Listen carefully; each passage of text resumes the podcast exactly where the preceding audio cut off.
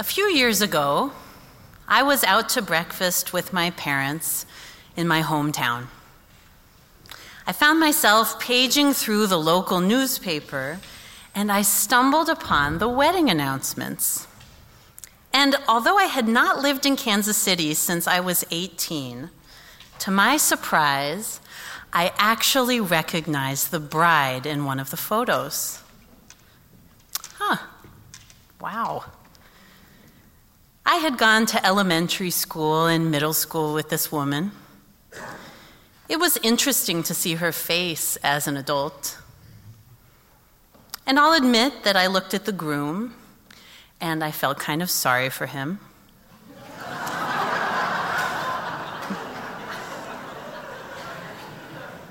I wondered whether he had had any idea what he was getting into. And I mildly hoped that their life would turn out okay. I showed the wedding announcement to my parents, and they both jumped in their seats. My mother, in particular, was just electrified. You would think that I had shown her that Satan himself had gotten married. she may have actually spit on the announcement, or at least growled. You see, the bride in the photo, my old classmate, had once been a part of a group of girls I'd been friends with in elementary school. She was the leader of the group, in a way. And this group was mostly comprised of kind, fun loving, slightly nerdy kids. But this particular girl was different. She was charismatic, calculating, and unnervingly smart. She was the kind of girl who organized our entire class to cough as loud as we could at seven minutes after the hour just to break down the substitute teacher. She was the kind of girl who could convince you that your worthiness as a human being hinged on whether you thought a Bit-O-Honey was a delicious candy or a disgusting candy. And for your information, the only acceptable answer is that a Bit-O-Honey is disgusting. She was the only person I knew who actually made a habit of rolling her eyes at other kids, right to their face, and at adults. And in sixth grade, this girl decided to dump me from our friend group. The night it happened, I was laying on my parents' waterbed. Waterbeds were very cool back then and the phone rang. And on the other end, this girl informed me that I was uninvited to the sleepover that she was hosting that night, a sleepover that all the other girls would be attending. Click. And just like that, I was out. Totally dropped, exiled, without friends. I sobbed on the bed, and my mother rubbed my back. I had been totally rejected, and everything had changed. I don't remember many middle school lunchtimes, but I remember the lunch period the following Monday with this almost photographic clarity. My heart thumping in the lunch line as I put things onto my tray walking slowly into the lunchroom and scanning for some place I could sit now that I was no longer welcome at my usual table. And after some wandering, spotting two girls from choir, Kristen Devlin and Kim Farrell, sitting at a table with an open seat and knowing that they would be too nice to turn me away and indeed they made room for me and welcomed me in. And for that lunch period, I escaped humiliation and I was safe. And from there, the next chapter of my life began. that was the very beginning of finding my footing. And here's something interesting It was only all those years later, at that breakfast with my parents, when we saw the Mean Girls photo in the paper, that I fully realized what had happened as a result of that fateful phone call.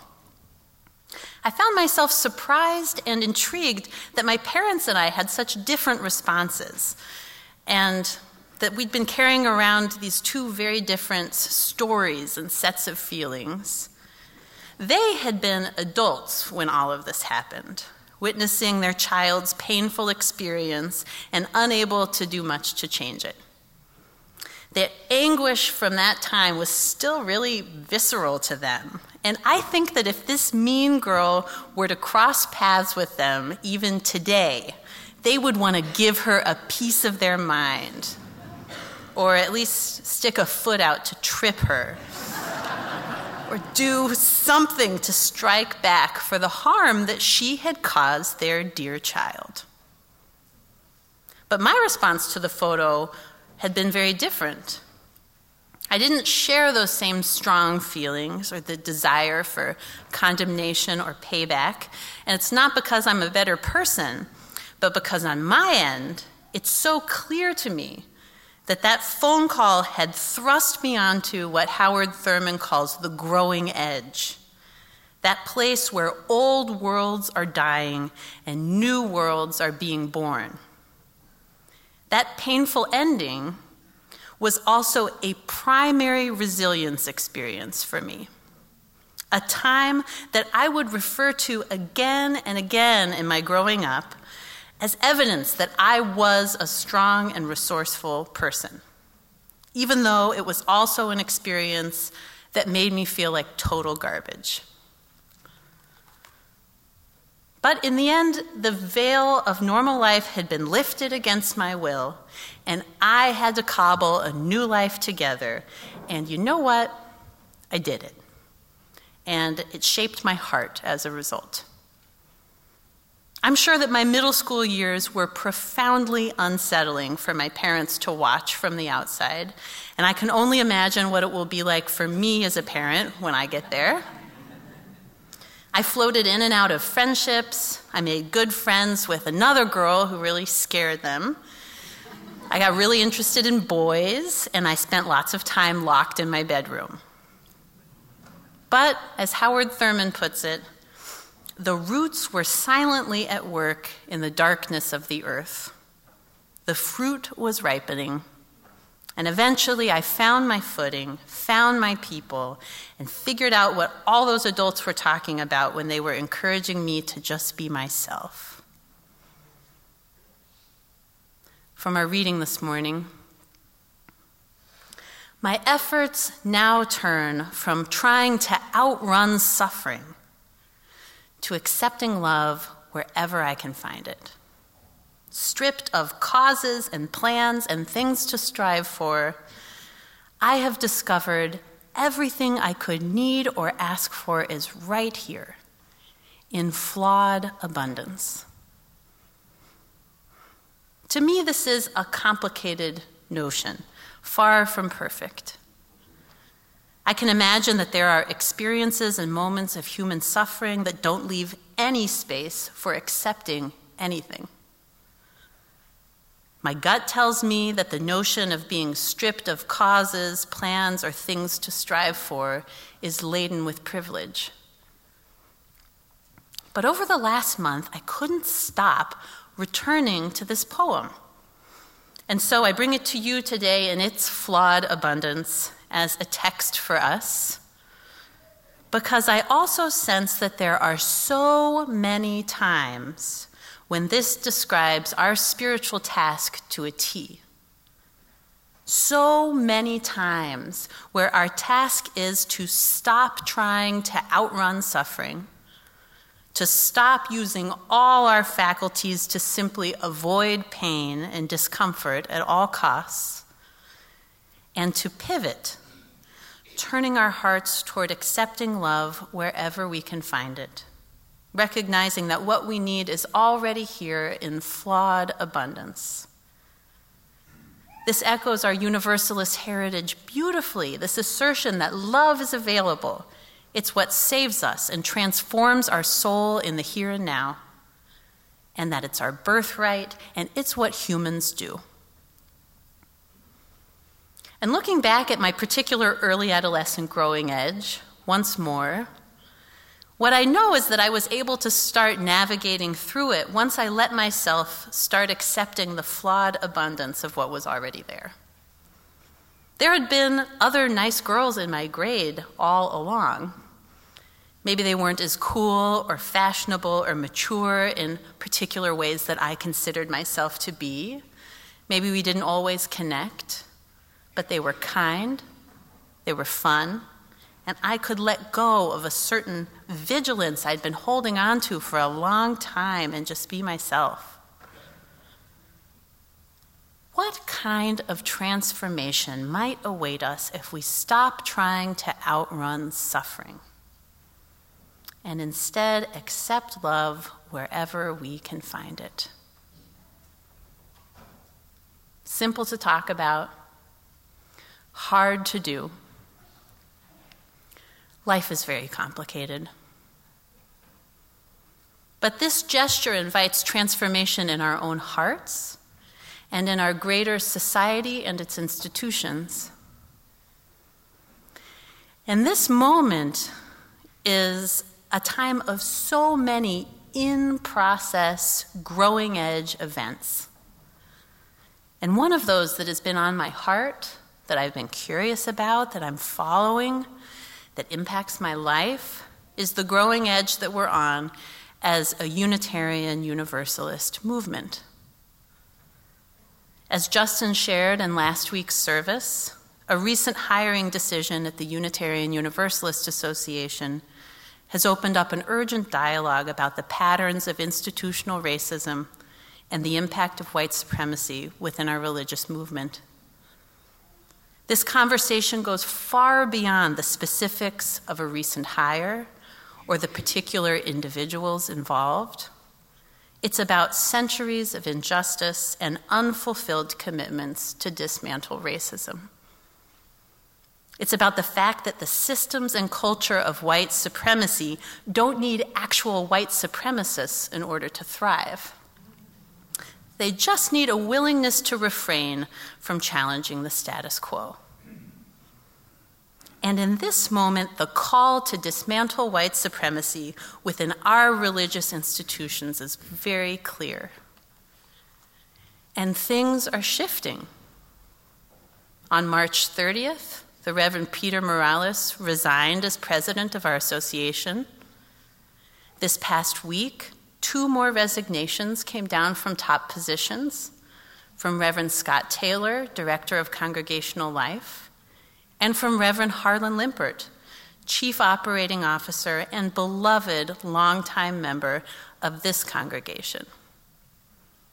And an election for a new president of the Unitarian Universalist Association is coming up in June. So, where is our congregation with all of this? Well, one thing I know is that on an upcoming Sunday, soon to be determined, we will be joining at least 270 other Unitarian Universalist congregations in changing up our regular Sunday worship service and holding a teach in instead. This teach in is in response to the call by Unitarian Universalists of color to look critically within our faith communities for the ra- ways that racism, sexism, and white supremacy live, including hiring practices, power brokers, and cultural habits. This call to action and this gesture of worship comes from a growing network of Unitarian Universalists, including some people from our own congregation, and it's led by UUs of color and white UUs working together. And I hope to see you there. And so here we are as a religious movement on a growing edge today, facing down systems of oppression that we did not create, but that are our responsibility to dismantle. Once again, the poet reminds us of this. My efforts now turn from trying to outrun suffering to accepting love wherever I can find it. I've discovered everything I could need or ask for is right here in flawed abundance.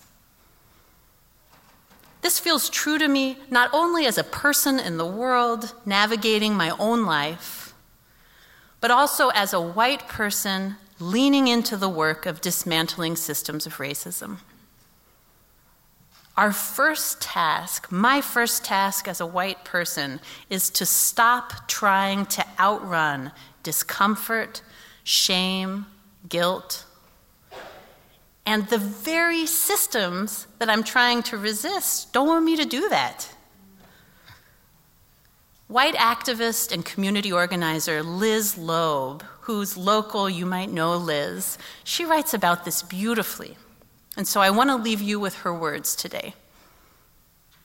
Liz writes the following to a white audience White supremacy teaches us to confuse discomfort with danger. It tells us that when we are uncertain, when we are not in control, when we don't feel good, or we don't feel seen, or we don't feel important, we need to fight like our life depends on us setting things right. Our nervous systems believe that if we don't establish order, dominance, if we don't establish certainty, we might actually die. And I'm here to tell you, white people, it is okay. You are not actually in that kind of danger. Rather, you are glimpsing the possibility of a world over the mountaintop. But first, to get there, we have to give up where we are. And everything in you is going to fight against that. But when you give up the lies of white supremacy, when you turn yourself against the resistance inside of you, you open towards the interconnected liberation to which our humanity owes itself we open toward an experience of love. The growing edge is a place of transformation, an unfamiliar, always changing, sometimes scary place to be. It's the site of our deepest growth. May we have the strength to stop trying to outrun suffering, fear, and discomfort and shift our focus to opening to love wherever we might find it. May we discover that everything we could need or ask for is right here in flawed abundance. May it be so. Amen.